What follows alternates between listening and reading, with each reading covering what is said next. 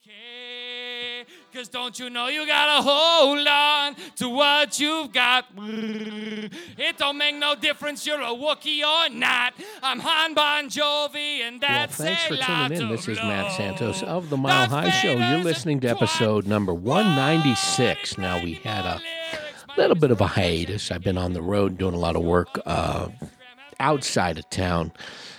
That has kept me away from the microphones a little bit. Uh, I was able to record this episode, number again 196, while on the road at the House of Comedy Arizona. That's Rick Bronson's House of Comedy Arizona in North Phoenix with Kevin Bennett, the French accent, a very, uh, very funny and very unique individual, comic and musician.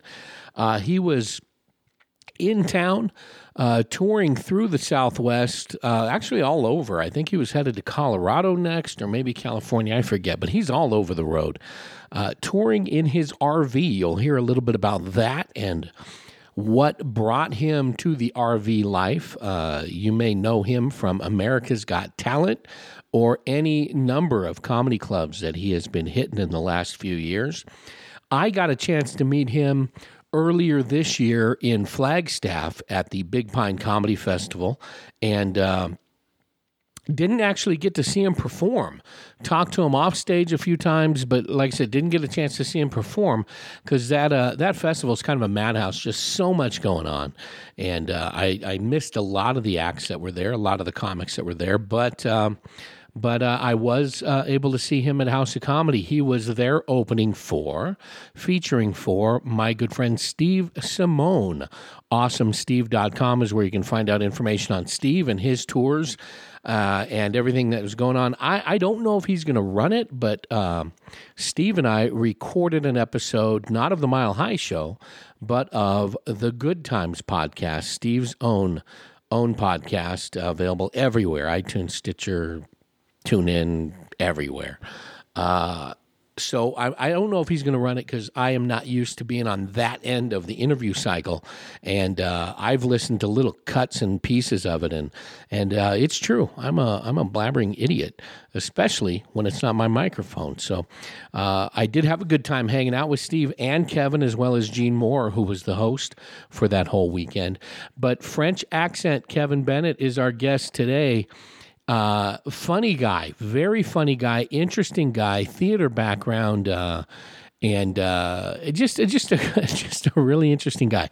Uh, the bumpers, uh, the intro and outro of this episode will be uh, Kevin uh, on stage as French accent. We'll put a couple of clips on there. I'm not sure which ones, but uh, but enjoy those. You can check him out. Oh, look in the show notes. I forget exactly where they are, but uh, under the French accent on Facebook, uh, Twitter, and Instagram. Instagram, he is kevin.bennett.969 and uh, pianoman69 on Twitter. So uh, links are right there in the show notes. So check him out. Check out his uh, his YouTube clips. He's got links to those on uh, on his Facebook page. Again, the French accent on Facebook. Um, funny guy, very funny and unique guy. Now, before we get into the episode, we want to remind you to uh, utilize that Amazon link at milehighshow.com uh, for to help us support the show, help us get down to places like Phoenix and and and farther, so that we can bring you interviews like this one. Coming up in the near future, uh, we're going to be recording with uh, old friends of the show, Leslie Earl Lyman and Darren Mahoney, as well as a past guest, Mr. Jim Sobo. Um, th- to talk about the Howling Coyote tour, he's been on the show. So has Les and uh, and Darren. All those back episodes are available at milehighshow.com, including other links for you to support the show right there at the support the show link with freebie stuff like reviews, ratings that always help boost our visibility, a PayPal button where you can actually donate, uh, donate a buck. Donate two dollars if you'd like; it'll help us, or or more if you want more. That's fine. Uh, you can also uh, get some information on how to be a sponsor of the show. You can subscribe. You can use that Amazon link. You can use the uh, Audible link. You can use our uh, uh, various ways to support the show right there at support the show at milehighshow.com. Now, who else we got lined up? I forget. We've got we've got some fun stuff in in the works. Um, uh, just a moment before we uh, we uh, we head into our interview with uh, or our chat with Kevin Bennett. Uh, the Prescott area this past week uh, lost a a beacon for the arts in the way of my good friend, Mr. Ken Byers. He passed away after battling cancer for some time. Ken Byers was the program director for Arizona Hometown Radio Group, where I also host a periodic show, talk radio show on the family that hosts uh, KQNA. K, that's where I am, KQNA Talk Radio. KPPV, their their top 40 station, where Ken had been the longtime host of uh, the Morning Mix morning drive time show. KDDL Cattle Country is also part of that family. Jack FM, just a bunch. They got a bunch of stations, but the backbone of that station was Ken Byers, and uh, he was a big supporter of the uh, the arts, of local music, of local artists and entertainers, and just the general scene in and around Prescott. He was often the uh, the host and the MC of big community events. Uh, a lot of the fundraisers for the chambers of commerce and the Elks Theater and and um, a ton of stuff. And he was a good friend. He. Uh, I'm gonna miss you, Ken, and uh, his family, Shannon, and uh, and his daughter. Uh, they they will need the support of the community. Nick Canuel, again, another former guest of the of the Mile High Show, will be taking over the slot of Ken's morning mix show.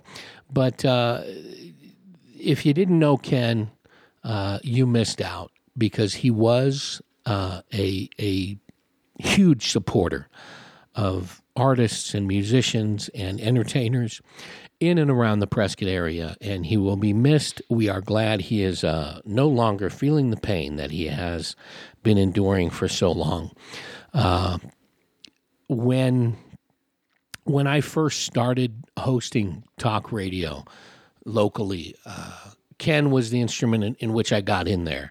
He had talked to me. We had talked to uh, various entities at the station about me filling in as a uh, as a news correspondent on air. Didn't come out come about. Uh, we talked about it several times over the years with my connection to local media, and Ken was a was a big force in my corner to get that done. And like I said, that didn't come about. But when it did come up that I would host for a local municipality, Ken was always there with uh, with his support, uh, giving me tips on on on how to be better on the mic uh, for the radio station for KQNA.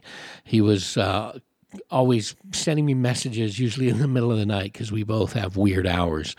And uh, he would send me words of encouragement and suggestions and hints and tips to uh, to help me in my broadcast career. And then when I went uh, forward with the podcast, he was one that we wanted to get on, and it just never worked out. Like I said, he he would hit the station usually at about four or five in the morning and uh, would wrap up early afternoon and often had evening stuff going on. So he was a busy busy guy. We just we talked about it. We set up a couple things. Just didn't work out. And and i uh, i regret that because i would have liked to have have ken on the show on the podcast. He was always encouraging me and helping me uh, reach out for, for better ways to to be a, a better interviewer, and I thank him for that. So that is my uh, my thoughts on uh, on Mr. Ken Byers. He will be missed. So uh, enjoy our conversation with Mr. Kevin Bennett, the French accent, and uh, let's dedicate this one to Ken, who uh, who uh, no doubt could have gone through and given me tips on how to make this this uh, interview even better than it was. Mr. French accent, Kevin. Yes, Bennett. sir. That's me. Where can people find you? Where can they see your clips? Where can they follow your tweets, Instagram, Facebook, all that good stuff? All righty. Well, kevin.bennett.969 is my Instagram. That's kevin.bennett.969. And that's. Two N's, two T's. Yes, sir. You got it. Two of everything but the B. and uh, Twitter is uh, French accent at Piano Man 69. And then I've got a Facebook page. Just Google, just stick in Kevin Bennett or look up French accent. Look for a picture of me with the accordion. I'll And- stick links to all that in the Yep. show notes. So Beautiful, find it. thank you. And then uh, let's see. Uh, on YouTube, I do have a few pages. Um, I've got my main channel, which has got a 40 minute clean set and a 70 minute adult set, and a bunch of little things, a few little videos Yeah. here and there. Uh, I've got two albums out, but Between Dystopias uh, is only available on SoundCloud. The previous uh, publisher of it uh, only gave me a year, but you can find Weather Local. Just Google Weather Local Kevin Bennett. You can listen to it on YouTube or you can download it. It's on Spotify, it's on Amazon, it's on iTunes. Just kind of a trippy. It's a music thing. It's not comedy. And then I have a. I got a book out called Amphibian. Um, it's a sci-fi. It's like the next step in Blade Runner, if you will. You know, do androids dream of electric sheep? Fine. Now, do they have a soul? So that was the next. It's just a, it's a little goofy adventure thing. Yeah. And I think that's all I've got out there right now. I had another book, but the publisher fell through. That's The Thief and the Sacrifice. And then comedy, I need to get a comedy album out, but I haven't released it yet. Well, we uh, got some content for you. We've got some. Uh, Merci what were you doing? Twenties. Yeah, I yeah, was- twenty minute sets here at, at at the House of Comedy AZ, Rick Bronson's House of Comedy, where we're recording right now. Oh, man, it's great. Um, check them out. It is such a great club, not just for the feel of it and, and the hang, but the staff here has just Oh, yeah. been dynamite because I am not, uh, I don't creep around well. And I've been given basically free reign to do what I was doing this weekend. yeah, they've treated you And, quite well. Yeah, it's been really nice. And we got to hang out with a couple of staff folks last night, too. Oh, no, yeah, Next we did. door. Yeah, The it was, mushroom. it was. It's actually been quite fun. The staff's nice. Um, we've had good entertainers. The openers that have come through the uh, guest sets, they've been Yeah. fun as well. Audiences have been great. Even the small audience, we had a lot of fun Yeah. with. And It's- uh, yeah, It's been a great time. And then Steve Simone, who's about 15, 20 feet behind you, Yep. recording another podcast. I was gonna, I was trying to sit down with him to record one of mine. We got a chance to record his Good Times podcast. Oh, good. Uh, it's the first time I've ever been a guest on it. well, no, I take that back. A couple of buddies of mine up in Prescott have a have some podcasts that I've sat in with, but Yeah. not really as a guest. We just kind of were covering some topics. But he did a straight interview with me. Oh, cool. I've never been on that side before. it's interesting, isn't it? For yeah, it's kind of odd. I Yeah. uh, I I do I work with media, so you know I've interviewed thousands of people over the years for print media. Yeah. and then my podcast, my radio show and stuff. But I've never been on the other side, and uh, all I can think of was, was when we pressed stop was that was horrible. no, no, it was fine. I go, are you, you're not gonna use that, are you? He's, oh yeah, it was great. It just wasn't me, you know. I feel It's you. Well, I. I don't know. Podcasts are nice because they let you sort of see Yeah. people over over an hour to whatever um, social filter you put on yourself. Yeah. Sort of gets. Uh, it sort of goes by the wayside, and your real thoughts come out. I Yeah, think. yeah. And then when you're working or working out or driving or somewhere, it's nice to have something to listen to. Keep you company. Yeah. Here's Gene Moore. He's our host. Hey Gene, what's your uh, what's your Twitter and Instagram stuff? Here, wait, come on. Here. Gene Moore at free. Gene Moore at free on Twitter. That's my Twitter. I don't know how to use social media. Twitter is what I use for my resist political stuff. and then Facebook is for recipes and shows. And then Instagram is where I'm glamorous. So That's yeah. mm, Thank you. How are you guys? I love you. Good. How are you doing? I feel good. I hope you had a good day. I love you. Bye. You're gonna run away. He does not. For a performer, a guy who makes a name for himself on stage, does not like to have people look at him on stage, take his picture, or record him. That's good. He Gene's been the host this weekend, and man, he's he's, He's just a ball fun. to hang Yeah, with. he's a nice he's guy. fun. Yeah. Kevin, let's get back to you now Yeah. that now that we've straight. I'm going to change my my show's the Mile High Show because Okay. Prescott's 52. Oh, nice, feet, nice. You know, I was really surprised when I because I had no idea what to name it, and then I realized before I send the R- RSS to uh, iTunes, I go, I need a name. I had no idea what to call it. Uh. You know, four years in, you know, four years ago. So, if, well, Mile High Up, we're just going to be covering stuff in the area, entertainment. Mile High, nah, that's got to be taken by Denver. Wasn't. What? I was so, so surprised. You nailed it. You got I it. You stole just it. Now I'm- snuck in under there. No, now I'm just waiting for somebody in Denver to want to buy it from me, and I can give this whole thing up. Nice, yeah, because that's like they they, they they coined that term. Yeah. they they ought to have more of it. That's funny that they're in a Mile High podcast. So what? y- You're originally Wyoming, Yeah, a Wyoming kid. Get what? That's where you were born. yeah. I was born in Gillette, Wyoming, in in the late '80s. Uh, What's it's Gillette? Describe Gillette, Gillette. is a uh, it's a blue collar town in the northeast of the state, an hour west of the Devil's Tower National Park. Uh, That's the uh, mashed potatoes from yeah, uh, Close from Encounters. Close? Yeah, about two hours west of Mount Rushmore. And uh, it's uh, you know two hours, 140 miles, but you drive 75 to 80. Yeah. so that's just that's how that's how we reckon uh, distance in that part of the country. And uh, it's a small. There's a lot of people in coal bed methane.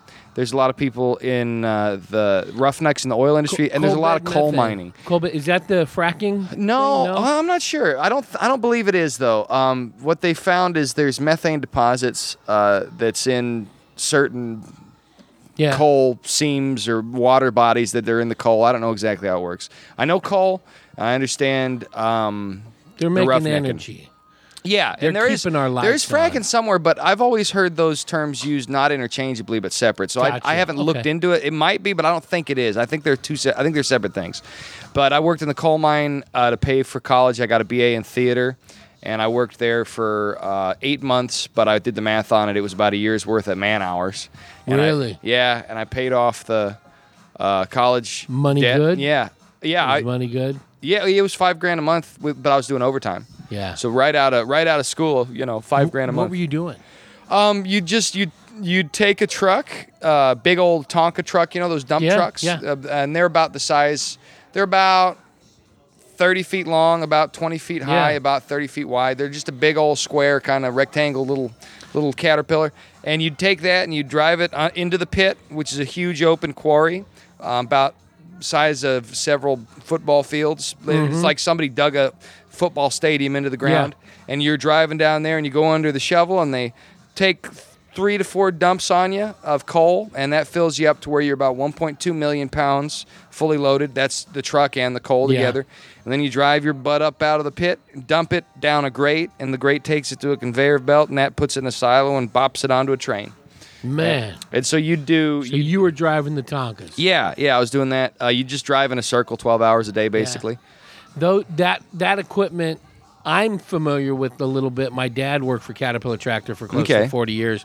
A shipping depot. So we had the pictures and the calendars and Oh, yeah, you all know. that stuff. But here in this part of the state, well, in in this state, up near me, not too far from Prescott, is Bagdad, which is a mine town. Okay. And down at the southern end, Morenci, uh, Bisbee, uh, Globe, all that, that is also mining copper and, and other things. So, So those are usually op- they call them strip mines, but it's an open pit mine yeah, usually. but the equipment, the trucks you're Yeah. talking about, they're, they're they're familiar to this part of the state. yeah.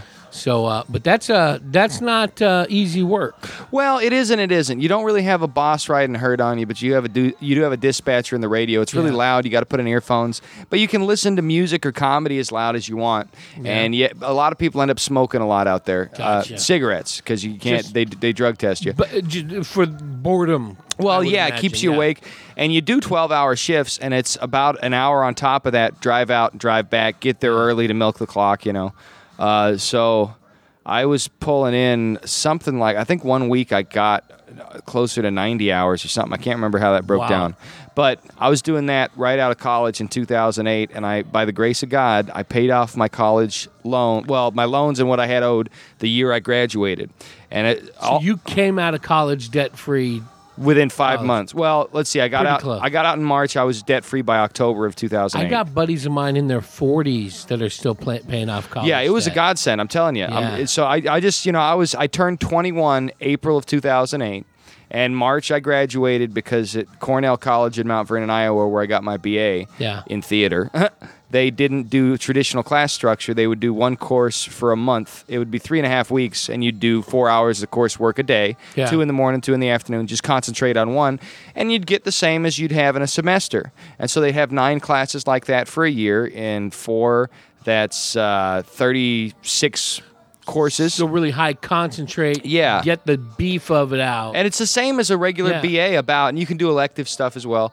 So I got all my stuff done two months early, and I wasn't about to spend another four grand a month just farting around in college. so I, got, I didn't even go to the graduation ceremony. I got my, I, I had to mail my diploma. I didn't care. So I got out of there, and I was working at the mines by May, June, July, August, September, October. I was done, debt free. I moved down to Colorado, and I had a choice at that point. It was uh, heads I go down to Colorado and look for stand up because I got a BA in theater. I was going to be an actor, Yeah. which thank God I was disabused of that notion in the fullness of time. Because those actors, oh my goodness, I didn't know any better. You know, I was just 21. Um, so heads, I'd go down to Fort Collins because I had a place I could stay and find a job. Tails, they weren't going to let me stay on at the mine I was at because I was hired on technically as a summer intern. Gotcha. So it was a temp position. Yeah, it was already. a temp, but I, I, I, I worked hard. I got from coal to dirt, which is overburden removal, which is harder, longer, harder work, more dangerous, and I was doing good at that. And I thought, you know, now that I can do these two skills, I'm more hireable than somebody they have to train all Yeah, over again. yeah. Turns out I, I was wrong because I'm a single white dude. I wasn't pregnant. I wasn't from another country. I didn't have a family. And these are the people that filled the positions that were open, not me. So I wasn't able to. I was so uh, I had a choice. I could either try and find another mine in town because it is a bit of a good old boys club in the sense that Mm-hmm. once you've been in, you're more likely to be able to get in at another mine. You know, everybody will somebody will have trouble at this mine, get in a fight. You know, then get hired on at this mine where those kind of people are more likely to hang out. then they'll have trouble here and go to that mine, and it's They're just roused about. yeah, yeah, and that's just sort of the mining. That makes sense. Yeah. But uh, so I, it was that I was going to do that, and I was going to save up ten grand and go to L.A. That was one plan. The other one was go go down to Fort Collins, Colorado, find somewhere to live, and try and do comedy or music or something because I knew there'd be more art down there than Yeah. in Wyoming. So I prayed over a coin and flipped it. And I don't remember which one I said was which, but it ended up I went down to Colorado in 2008. Gotcha. And I looked for comedy for about two weeks and I couldn't find it and I gave up.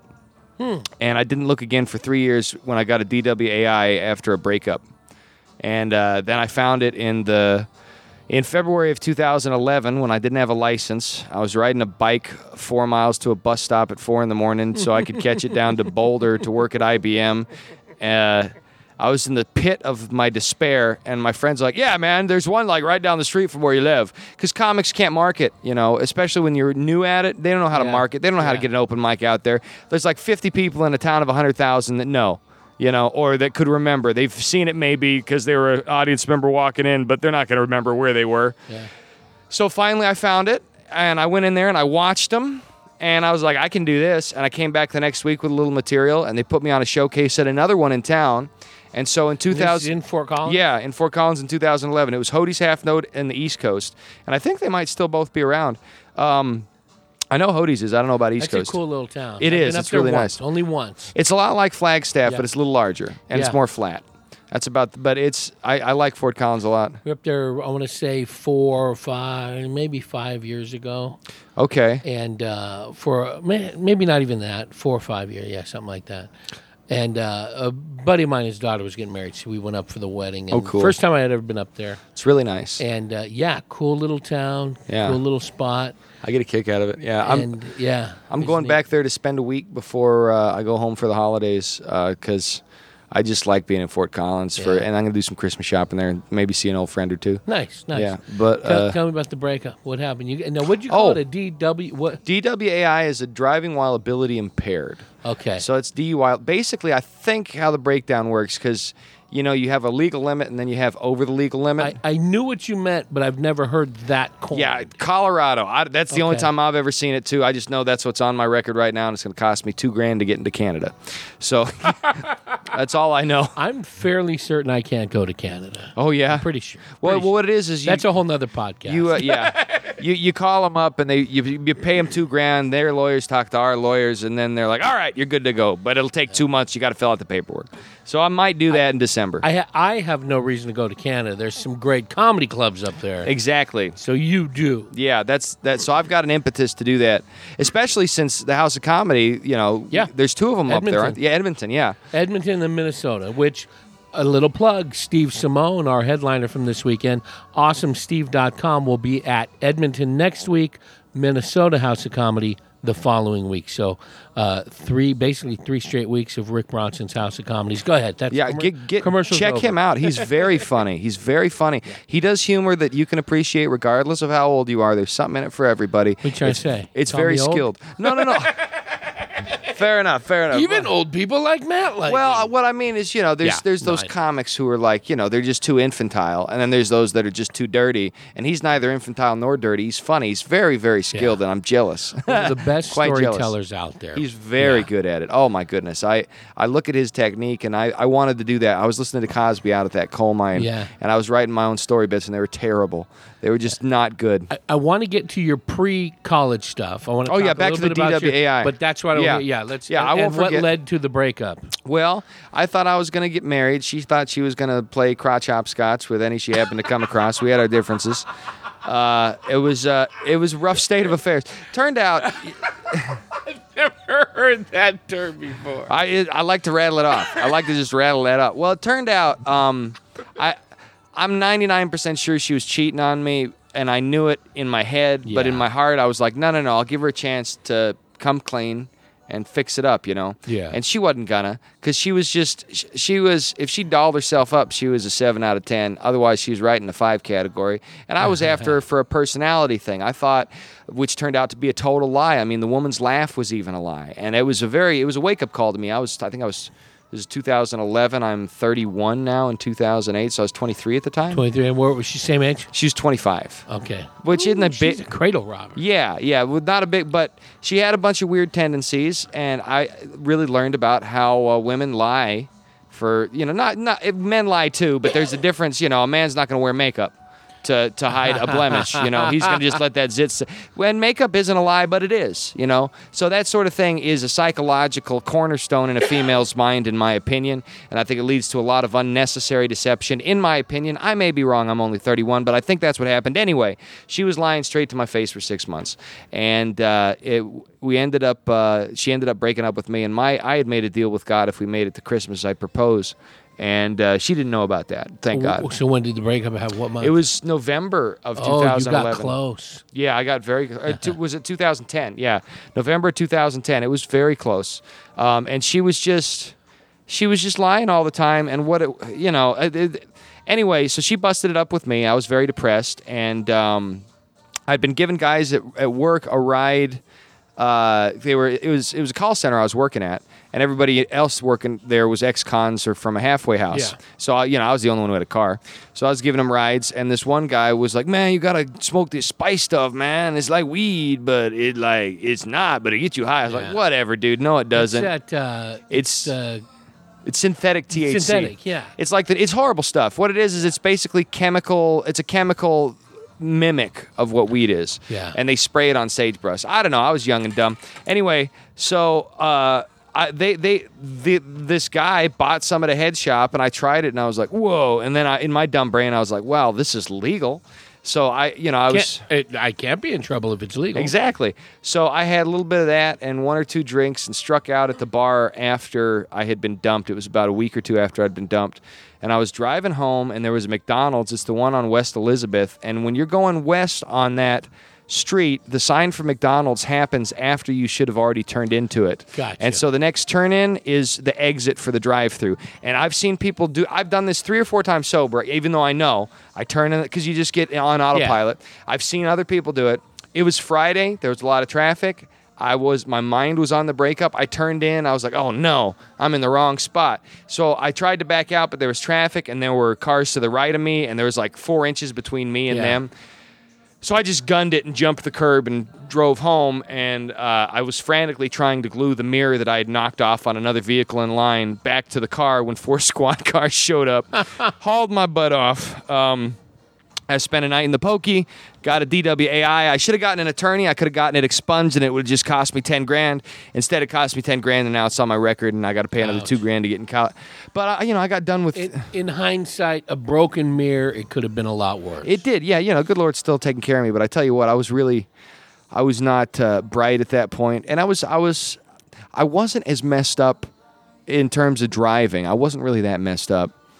Um, but I learned an important lesson about the authorities, you know. And yeah, I messed up, but they treated me that night like the worst scum of the earth Huh. at the cop shop. They just treated me like I wasn't even a human being. First time I've ever stepped out of line and I was in a rough spot and I complied. I was very nice with the cops. I thought if I complied and I was respectful that they would extend the courtesy, and they did not. They hit me harder with the book, and I think their reasoning with that is um, recidivism's high. Uh, try and keep people from ever having a second offense Yeah, by making yeah. it so hard on them the first time.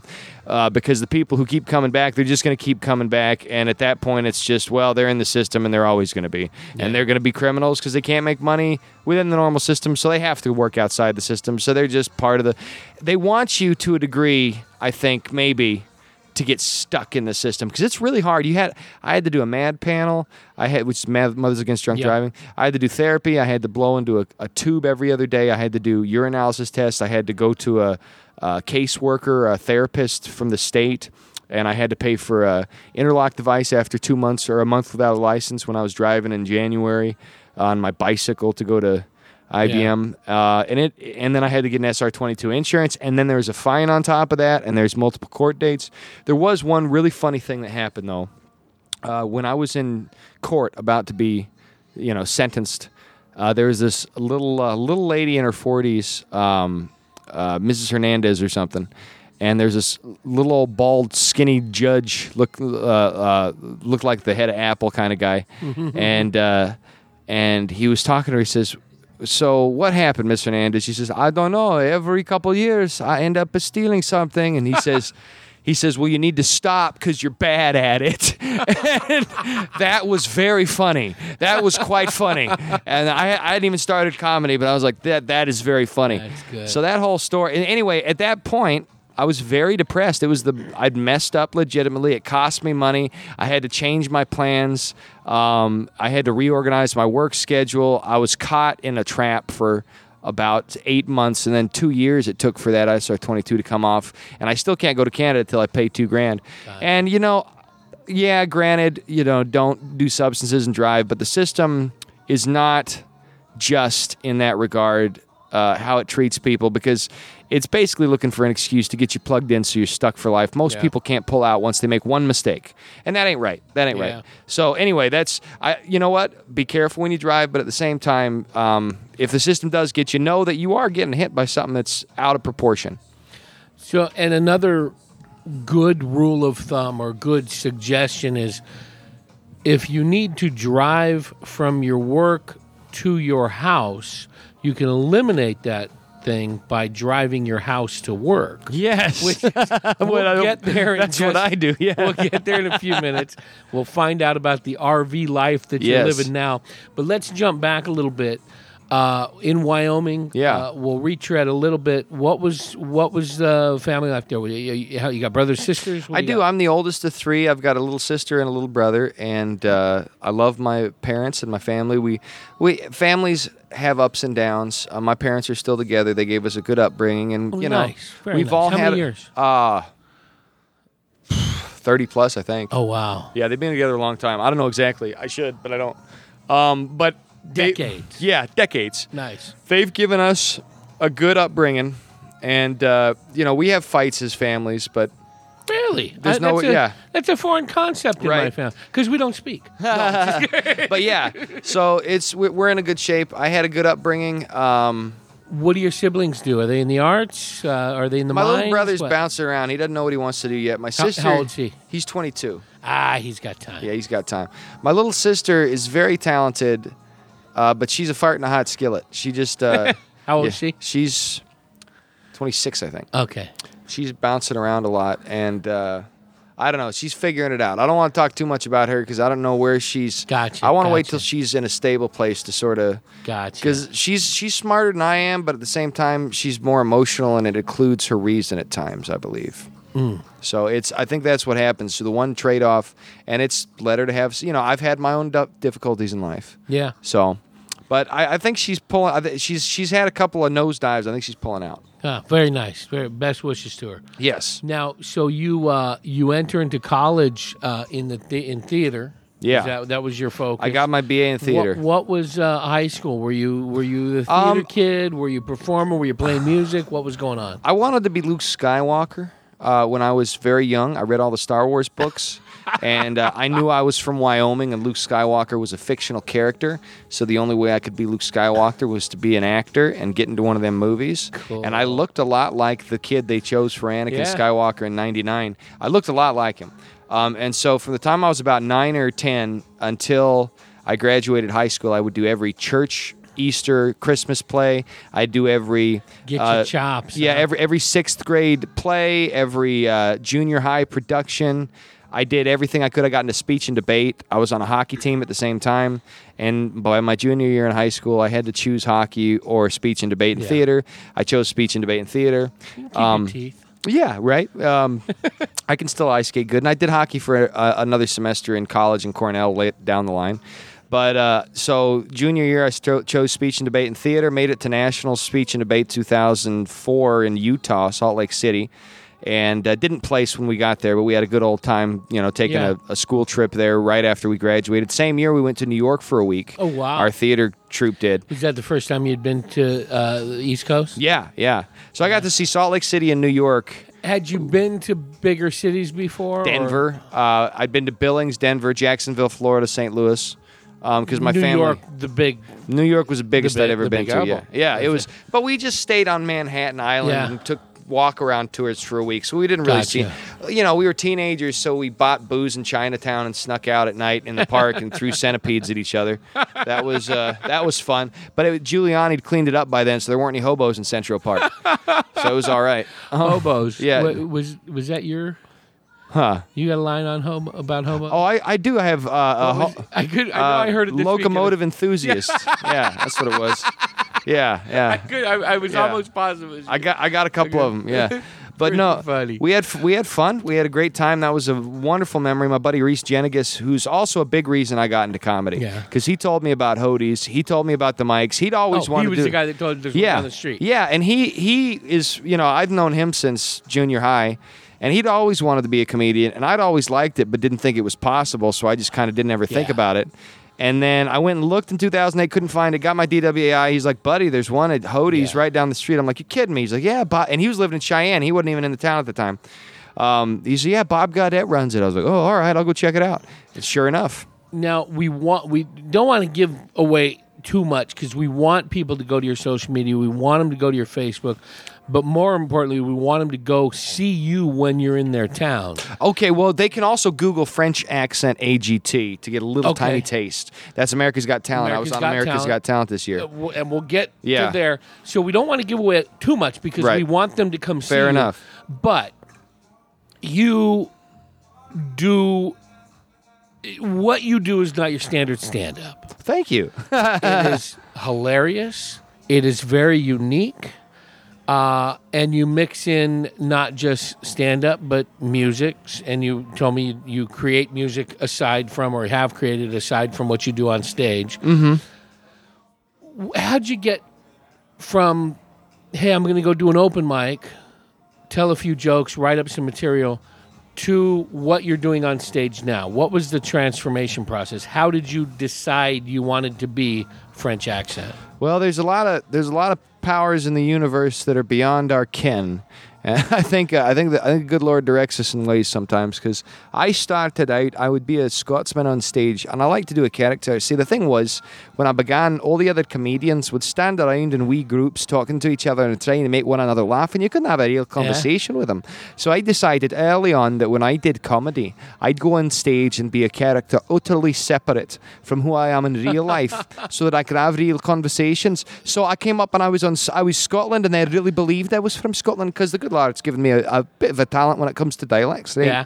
So I'd go up there and I'd tell jokes. I love blackberries, or as I prefer to call them, wee grapes. And you know, people would laugh, and then I'd break out of the Scotland and be American, and they'd be like, "Whoa!" Yeah. You know, I blew your mind. Why'd you pick Scotland? What, what Uh, it's my first accent that I learned to do quite well enough How? to be Scotland. Um, Yeah. I, I I saw this- Braveheart when I was in about fifth grade, I and I was was I was watching that, route. and he's not Scotland either. But when I was also when I was also walking home from school one day as an elementary schooler, you just reminded me. Me and one kid were like, "Oh, well, I'm part Scottish." He's like, "Well, I'm part Irish." I was like, "Well, are you more Irish or Scottish?" He said, "I don't know." I said, "Well, do an Irish accent." and he's like, "Well, I'm from Ireland." I said, "You sound pretty Irish." He's like, "Well, do a Scottish accent." I'm like, well, I'm from Scotland. He's like, "Well, you sound more Scotland," and that's how we determined it. I Uh, I thought you were going to go with too much Star Trek watching. Oh, Scotty, that's a different kind of Scotland altogether. I'll give her all she's got.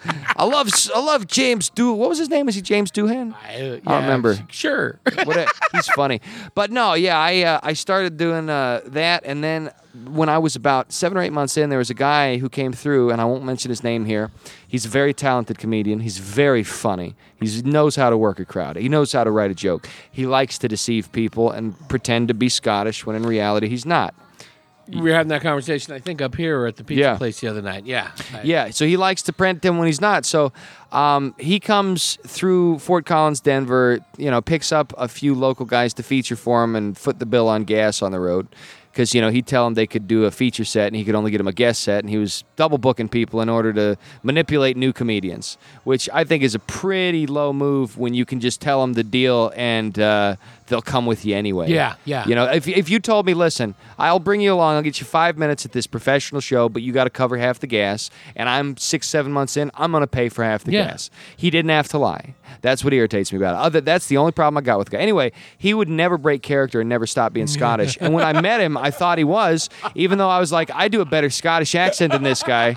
But he's really from Scotland, so that makes sense because mine is overemphasized and him his is You're watered doing a down. character, Yeah, and, and- he- he's real, so that's it makes sense that he isn't as good at it. No, that was the irony of it all. But um, he he saw my act, and of course he saw that I was a threat to that, and I saw his, and I saw well this guy's headline, and I've got 15 minutes. I can't keep doing this, so I had to come up with a new identity for my character. I've been doing it since February. It was now October. Um, and I that October for Halloween I did Snake Plissken, which had an eye patch, you know, Yeah, Escape from New yeah. York. So I had this eye Kurt patch Russell. laying around. Yeah, Kurt Russell. And I had a few berets from my theater days. And I had this accordion that I had gotten for Christmas the year before because mom, I wanted to busk with it because I play piano. Yeah. And an accordion's like a portable acoustic piano It's to a degree. hard to drag a piano out to the corner yeah, in front of the coffee but accordion, shop. I can just pump that sucker Yeah. out. So I thought, you know what? I'll just learn how to adapt on accordion, learn a few songs, busk, make some money because Yeah. I, I really want to keep these gifts God's given me in rotation. Um, so, but I hadn't touched it for 10 months. So uh, this Scotch guy comes around, and now I can't do Scotland anymore. And I'm sitting at IBM, and I was thinking of this French character, French accent Francois, Raphael, Edgar, Norbert, Celestine, Herbert, Epsilon, Corentin, Clement, Emmanuel, Nathaniel, Telesphore, the initials of which spell French accent. And. And what he was going to be was he was going to be this this right.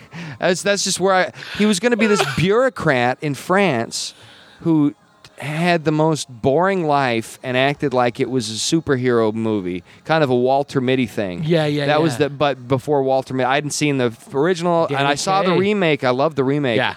But uh, so I was I had that in my brain, and uh, it was very weak. it's a very weak premise. But then while I was moving, so here's where it all came together. I thank God let me bust my keyboard because while I was moving, um, I had it leaned against the wall. Your regular keyboard. My regular, yeah, Okay. my re- it was leaned against the wall, and the weight of it broke the AC adapter, and I had to send it to an electronic shop so they could take out the screws, solder it back together. It took them about a week. Well, I was moving from my apartment to my folks' summer home to watch my little brother because he was going through high school and they needed a chaperone. Yeah. And I wasn't gonna do it, but then I decided I'd do it because I thought, well, that's the right thing to do.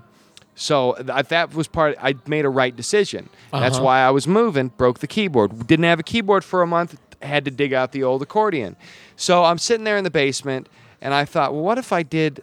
The accordion's kind of French, and I love Mitch Hedberg, and he had a bass line running on the back of his Yeah. comedy. Yeah, I yeah, thought, yeah. what if that, I kind that of yeah. was- yeah, boom. Ba-doo, doo, doo. I thought, what if I did something where I just play a really simple little lick in the background and tell one-liners? And so I started doing that in the basement, and it made me laugh and laugh. in your basement. yeah, it just it, Not like a basement coffee shop. Yeah, no, just by club. myself in the basement. And so I'm driving back and forth from the apartment to the basement, and I'm thinking up one-liners all day, and I'm just laughing and laughing and laughing.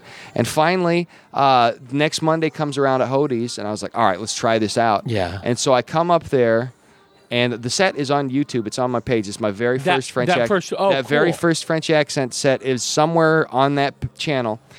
And I went up there, and for me, I killed. Oh, In retrospect, it wasn't the funniest set I've ever had. It was okay. But for me, at that time, I killed. And I kept doing it. And by January of that year, or of 2000, I guess, 11, by January 2011, I got my first paid gig at AF Rays in Greeley for 20 bucks. They paid me. And then Very that nice. fake Scottish guy, um, he had told me he'd take me on the road with him. And then he tried to Welsh, but I held him to it. Um, no pun intended on the Oh, Welsh there. But he tried to Welsh. I held him to it. So he took me on the road for three months, and he never broke character, but he wasn't Scottish. Yeah. Um, and he's a brilliant guy, and I wish him all the best. He just needs to. I think he gets a kick out of getting away with something. I think Yeah. it's just as simple as that.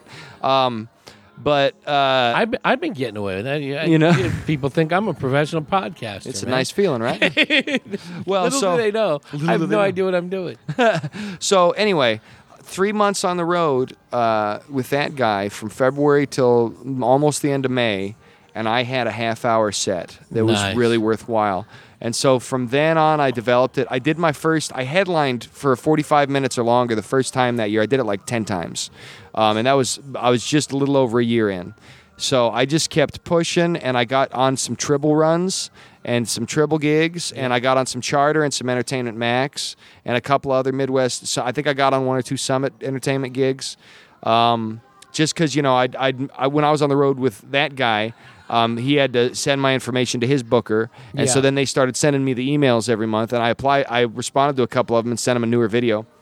Yeah. So anyway, uh, I ended up really starting to develop the character. And how'd you hook up? What What was the process for AGT, America's Got Talent? Well, uh, let's see. I started in 2011 in Colorado, and I was doing my act. By 2013, I did a talent show called Colorado You Got Talent, which was a bit of a sham, uh, but I won third in that, and they said that you could apply to AGT. Gotcha. So like minor leagues. Yeah, yeah, AGT, if you will. And basically, all they did was gave you the form. You could have just Yeah. gone. You, the form and the time of day. The, anybody who wanted to go, you didn't win it. It was stupid. Yeah. But I went and I did French accent in front of one person in an echoey banquet hall in a Holiday Inn, and this one person was not impressed.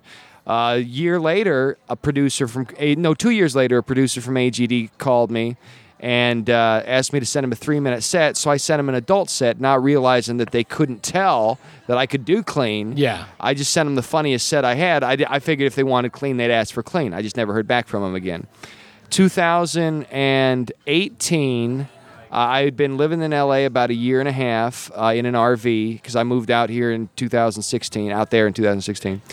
And uh, I saw in one of the Facebook groups I was in that they were there was a NBC casting producer at the Comedy Chow open mic at Hooters, which is now at Cabo Wabo on Wednesday. They were doing a special show on Tuesday. Usually they did Wednesday. They Yeah. said bring two minutes of your network clean material. So I did. I came and I brought two minutes of network clean material. And the gal, I think I can say her name because she's always looking for unique acts. If you've got a unique act that's really interesting, uh, she needs them. She wants them. They're casting for season 14 of AGT right now. Um, her name is Naela K. Durrani. That's N A E L A. And what she'll do is she'll ask you to send stuff in and look at it, and then she'll say, "All right, well, I don't know if this is going to go or not, but I'll send it to my guy." And if, Gotcha. if so, she can't give She's it to the you. filter. Yeah, yeah, and she's looking for people. She's Nice. always looking, and if she finds a good one, it looks good for her. So it's a win-win situation. It's not. She's not gonna. She's not gonna give you advantage if you haven't got anything, but if you got something, it's Now, gonna be good for what- everybody. What was the experience like doing that? Well, and s- what's the process for So that? yeah, so what happened is uh, she had me go through the formalized process after she saw me and liked me, and then I went into a, a cattle call audition, and they, you know, they had me since she had already looked at me. They had me come at a specific time. And I went before one little guy in a room again, just like in Denver in 2013.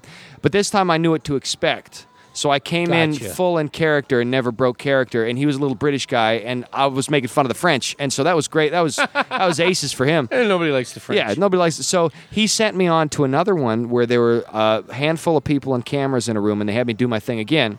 And again, I didn't break character. Well, I did, but they said, you know, it was like that was it was something where my character would be more interesting if there was no break in it. Yeah. So um, I, I went and did that, and they said, "Well, we'll get back to you." And then a few weeks later, they said, "We'd like you to do the live audition." And so, uh, you know, it's a reality show, so they need to do some shots and stuff. Yeah, and yeah, That's the- just general The production. filler, the B-roll. The, Yeah, so they had me come in a couple days and do that. And then when I came in to do the AGT thing, there were 400 that got to do it, um, the live audition, and I think 250 or so make it on on the actual show. Huh.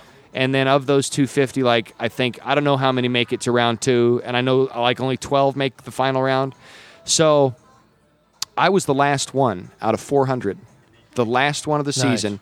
It was near midnight on a Friday at the Pasadena Convention Center. And I'd been there for like 12 hours just Right. waiting, wearing the accordion the whole time because they had cameras everywhere. Yeah. And I didn't know if they, so I had to stay in character all day. Yeah. So, by, and I had a slight cold, and I didn't want to reveal it because Howie Mandel, you know, I didn't want to sneeze, and, Yeah. and he, he was my only ally. He was the only guy I knew who would like me because he's a comedian. So I had, I wanted to look healthy, and so I was taking, you know, uh, Don't shake his Mucinex. Well, thankfully he he was f- 50 feet away. I was like, okay, this isn't going to be an issue. I just don't sneeze. So uh, I went and I did my set. Uh, well, I waited until midnight because that's when they called me, and I was sloopy. I was tired. Yeah. It'd been t- 12 hours I'd been there wearing that accordion, and I was slightly sick. So I, when I when I went and did my set, I was kind of I wasn't really there. Yeah. I was just kind of on autopilot a bit. I was like, well, I'm just going to stay on the stage as long as I can until they kick me off, and hope some segment of it makes it on TV so I can claim it as a credit. It's all a win from here. I wasn't expecting to win anything or even pass through. And uh, it's good I had that attitude because here's the reality if you're a stand up comedian. I don't know about other performers, but if you're a stand up comedian, the reality is this. Stand uh, America's Got Talent is hecklers with buzzers, and those buzzers are loud. And those girls do not understand comedy. Howie's Yeah. the only one who gets it, and Simon doesn't like comedians because he thinks he's funnier than they are. And he's a billionaire, so he's got an opinion that he can back up with cash, whether or not he's correct. Yeah. In my opinion, that's all my opinion. So as a comedian, you're going to have three hostile judges and one who's in your court, and uh, they're going to buzz you before you get done with a premise. Sometimes after you do a joke that's a setup for another joke, and it's going to throw you off, or or you're going to acknowledge it. If you just act like nothing happened, that's the worst mistake because it's better to just jump out of your your track Yeah. and say something in the moment than it is to act like something that everybody knows happened didn't happen. You're in comedy, you're part of the moment. Yeah. But the other crux of it is since it's a television show that's got a mainstream G rated audience and they need to pre approve everything that's going to go on before they can show it, Mm-hmm. they really want you to approve what you're going to say beforehand. And I think they don't realize that comedy requires. Yeah. It requires you to do things differently almost every time. Yeah. The, the the reading the room. if somebody makes a snort sound that can be heard in an audience of 1,800 Yeah. people, you have got to call that out. or something falls down. The yeah. mic falls down. Yeah, that's funny. Everybody saw it. We can all relate to Yeah. it. Just a quick acknowledgement of that. We'll get a great laugh. It'll get everybody on the same page. Yeah. So you you've got to do that. So I, I don't know where they're coming from on that. I- In my opinion, as Or a man, something pops in your head that's Yeah. funnier than what. Yeah. You don't do that. You don't change the lyric of the song if you're doing, you know, Right. whatever standard. Yeah, yeah. You know, Stardust or whatever. You don't do that. But in a joke, something automatically pops in your head that's funny, or you're going to go that path. Yeah. That's that's the truth. So, um, I I got three buzzers, but the girls turned their mind. They they changed their mind because I got the audience involved. I co-opted the audience because the audience was liking me the whole time. Yeah. Uh, they groaned on one or two of them, but that was the attention of the joke. It's a no, groaner. yeah, and You, we see that here- you, the Yeah. groan is the success on some of these because they're just well, and what it does is it sets you up for a laugh later. exactly, you know? especially when you're when you're doing some Yeah. of the puns you do. Yeah, they're ridiculous. I know yeah. they're ridiculous, You're but a that's silly, the point. silly man. Yeah, Steve Martin was that way. I love, I love Yes, Steve Martin. Exactly, Love Steve. Martin. I'm kind of like Steve Martin and Mitch Hedberg with cocaine, but I don't do. I, I, I, I'm just that's sort of, Yeah. if you would, that's sort No, of yeah, if you were going to describe my You've act. mentioned Steve's book a couple of times this Born weekend. Standing Up, so good. I read it in one sitting at a Barnes and Noble in Philadelphia in 2012. store? At the store, because I was on the road with that guy. I couldn't afford to buy it, and Yeah. we weren't going to go to a library. He was off getting his willy wet or something, and I- and he left me in the store for four hours. So I just sat down Yeah. on a stool and I read Born Standing Up cover to cover, and it was. I, it, it made me so happy because it revealed a lot of things that I was doing right. It showed me where to avoid going, Yeah. and it gave me insight into future things I would need. And you do you have a version of what he was doing, the mix of very silly things. You mix in some philosophy and some politics, some jokes that technically can go over a lot of people's heads. Some Yeah. of your punchlines. And then the silliness of, of pop culture and music and the equivalent of an arrow through your head. Yeah, yeah. With something you wear on your face. Yes, yes, yes. Um, and that's yeah, what good parallel. That, Well, I, and that's- I hadn't I- really made that connection. That's I really do love what what he did, and I think it's too bad he quit as early as he did. But he's like the Bill Watterson of comedy, in my opinion. Bill Watterson did Calvin and Hobbes for ten years, Yeah. and then he knew he had topped himself and cut the cut the string. go out on top. Yeah, and Steve Martin did the same thing. And I I I'm not as talented. I, I started in 2011. It's 2018, so I still got about two and a half years before I hit that 10 year mark. I don't know. I'd like to do longer. I'd like to make it successful enough to use comedy as a stepping stone into something greater eventually. Yeah.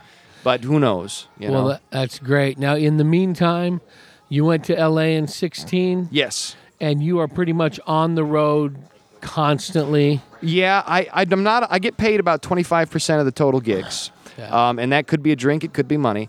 What I do is I write content articles online. So, uh, say you've got an insurance company that needs a blog that has to have five entries a week. So you got 20 a month in order to hit your search engine optimization, Yeah. SEO uh, uh, metrics. You want to be in the top SERPs.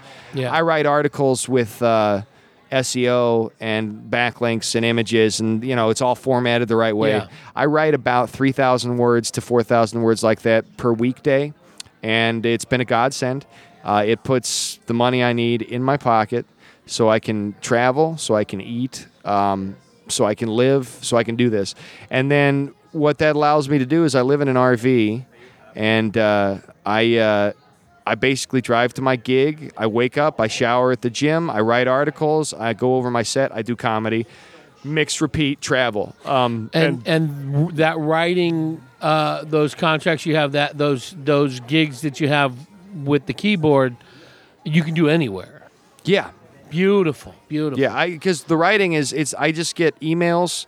Uh, when they they tell me I have an assignment, they've, there's a board you can go. They've got a website, some of them, but some are different. I've got a Yeah. handful of clients that sent have been sending me steady work since 2016, Very and I've been doing it three years. Before that, I had to fight other writers on Yeah, the job yeah. board.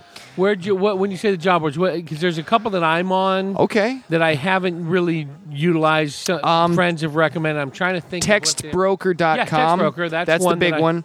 That one you can just jump in and start making money on that one. You really can. It, it'll take it'll take you a couple weeks to get in the system. Then once you have access to the board, just follow the instructions, figure Yeah. out what works and what doesn't, and then get a process. And you can make 500 a week right out the gate. It's and it's going to be less than 40 hours. Nice. Um, if you just you, you just got to figure out a process.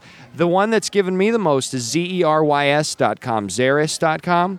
And Yeah. Zerys uh, is different. You don't have a job board anymore. They have an auditions board. Yeah. So clients will put up prospective job opportunities. You write an article. If they like you, they take you. If they don't, you don't get paid. And that article was a waste of your time. Yeah. So that irritates me because before you had a jobs board, and now you got it. But on the flip side, I've got three or four clients that make it so I can always make my my my nut every month. You know. Now, anybody out there that's looking to utilize you, do they got to go through those boards? Can they contact you direct? Um, you can contact me at clarkstaplesbennett at gmail.com.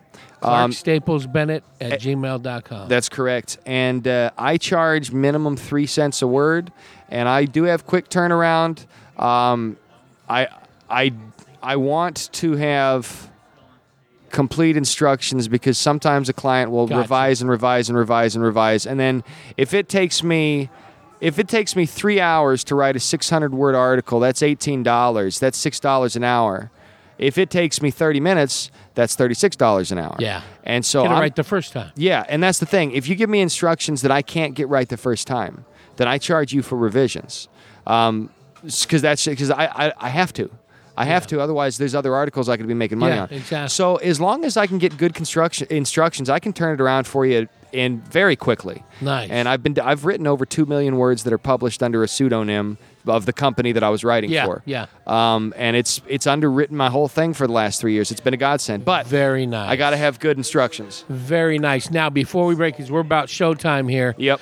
Uh, again, tell tell everybody where they can find you, social media, web, uh, uh, Facebook, Twitter, whatever you got. Tell them where All they right, can find so you. I'm going to do it as quick as I can. Kevin.Bennett.969 on Instagram.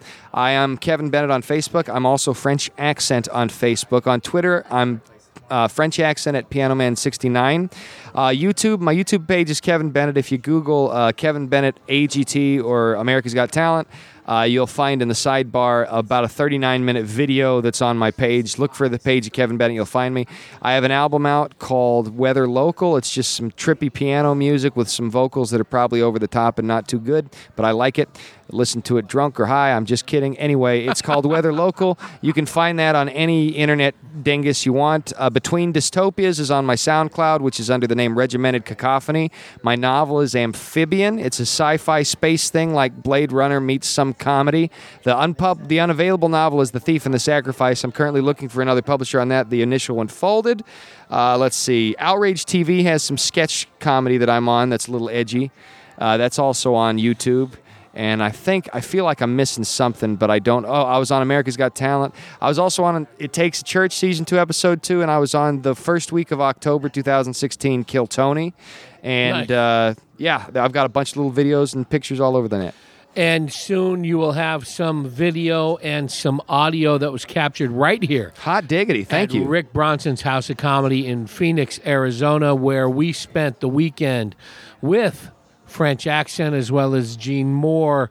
Uh, Greg Freiler sat in for a little bit. My That's buddy what his name there, was. Greg, sorry I missed you on that Facebook update. I, I, I couldn't remember your name. Uh, and my buddy over there, Justin Tejan, Phoenix based comic, and of course your headliner, Mr. Steve Simone, the Good Times Podcast, and AwesomeSteve.com. And man, you know what? Again, I can't say it enough. Thank you to the staff at House of Comedy. AZ, Yes. Rick Bronson's House of Comedy AZ. They let us take up space and have run of the place and have a blast. So much weekend. fun. Great crowds every night. It's been a blast. Kevin, thank you so much. Uh, I'll have links to all your stuff there in the show notes, and maybe we'll see you up uh, in the Prescott area sometime. hope- hope soon. to, That's yeah. cool area, some great little spots. Well, and it's high enough. I could probably go over there in the summer if I find shade to park in. Can't do that in Phoenix. Too hot down here. Thanks again. Have a great right. set tonight. Have a Thank you, show. sir. Excellent. I found out how to do a really good Ray Romano impression. Would you like to hear it? All right, good. I just do Kermit the Frog doing his impression of Christopher Walken. Ah, ooh, ah, ah, Deborah. This is how I deliver a punchline. Ah, ooh, oh,